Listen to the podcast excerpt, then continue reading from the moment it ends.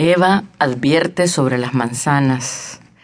Allí te quedo en el pecho. Por muchos años me goces. Carlos Martínez Rivas.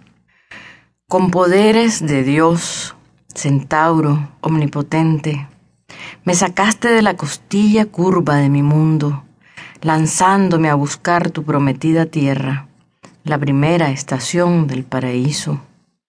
Todo dejé atrás no oí lamentos ni recomendaciones, porque en todo el universo de mi ceguera solo vos brillabas, recortado sol en la oscuridad.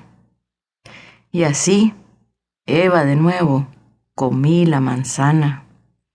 Quise construir casa y que la habitáramos, tener hijos para multiplicar nuestro estrenado territorio pero después solo estuvieron en voz las cacerías, los leones, el elogio a la soledad y el osco despertar.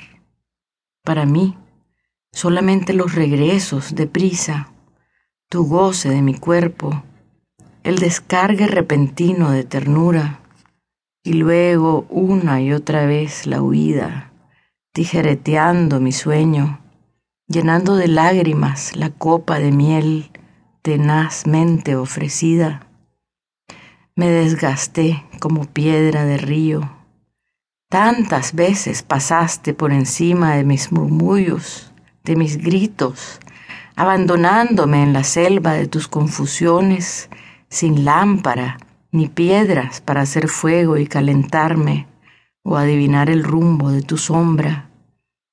Por eso un día vi por última vez tu figura recostada en el rojo fondo de la habitación, donde conocí más furia que ternura, y te dije adiós desde el caliente fondo de mis entrañas, desde el río de lava de mi corazón.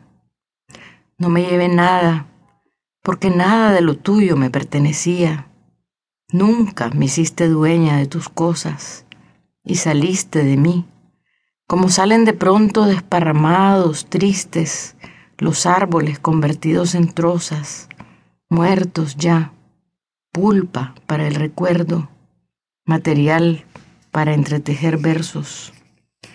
Fuiste mi Dios, y como Adán también me preñaste de frutas y malinches, de poemas y cogollos, racimos de inexplicables desconciertos para nunca jamás esta Eva verá espejismos de paraíso o morderá manzanas dulces y peligrosas, orgullosas, soberbias, inadecuadas para el amor.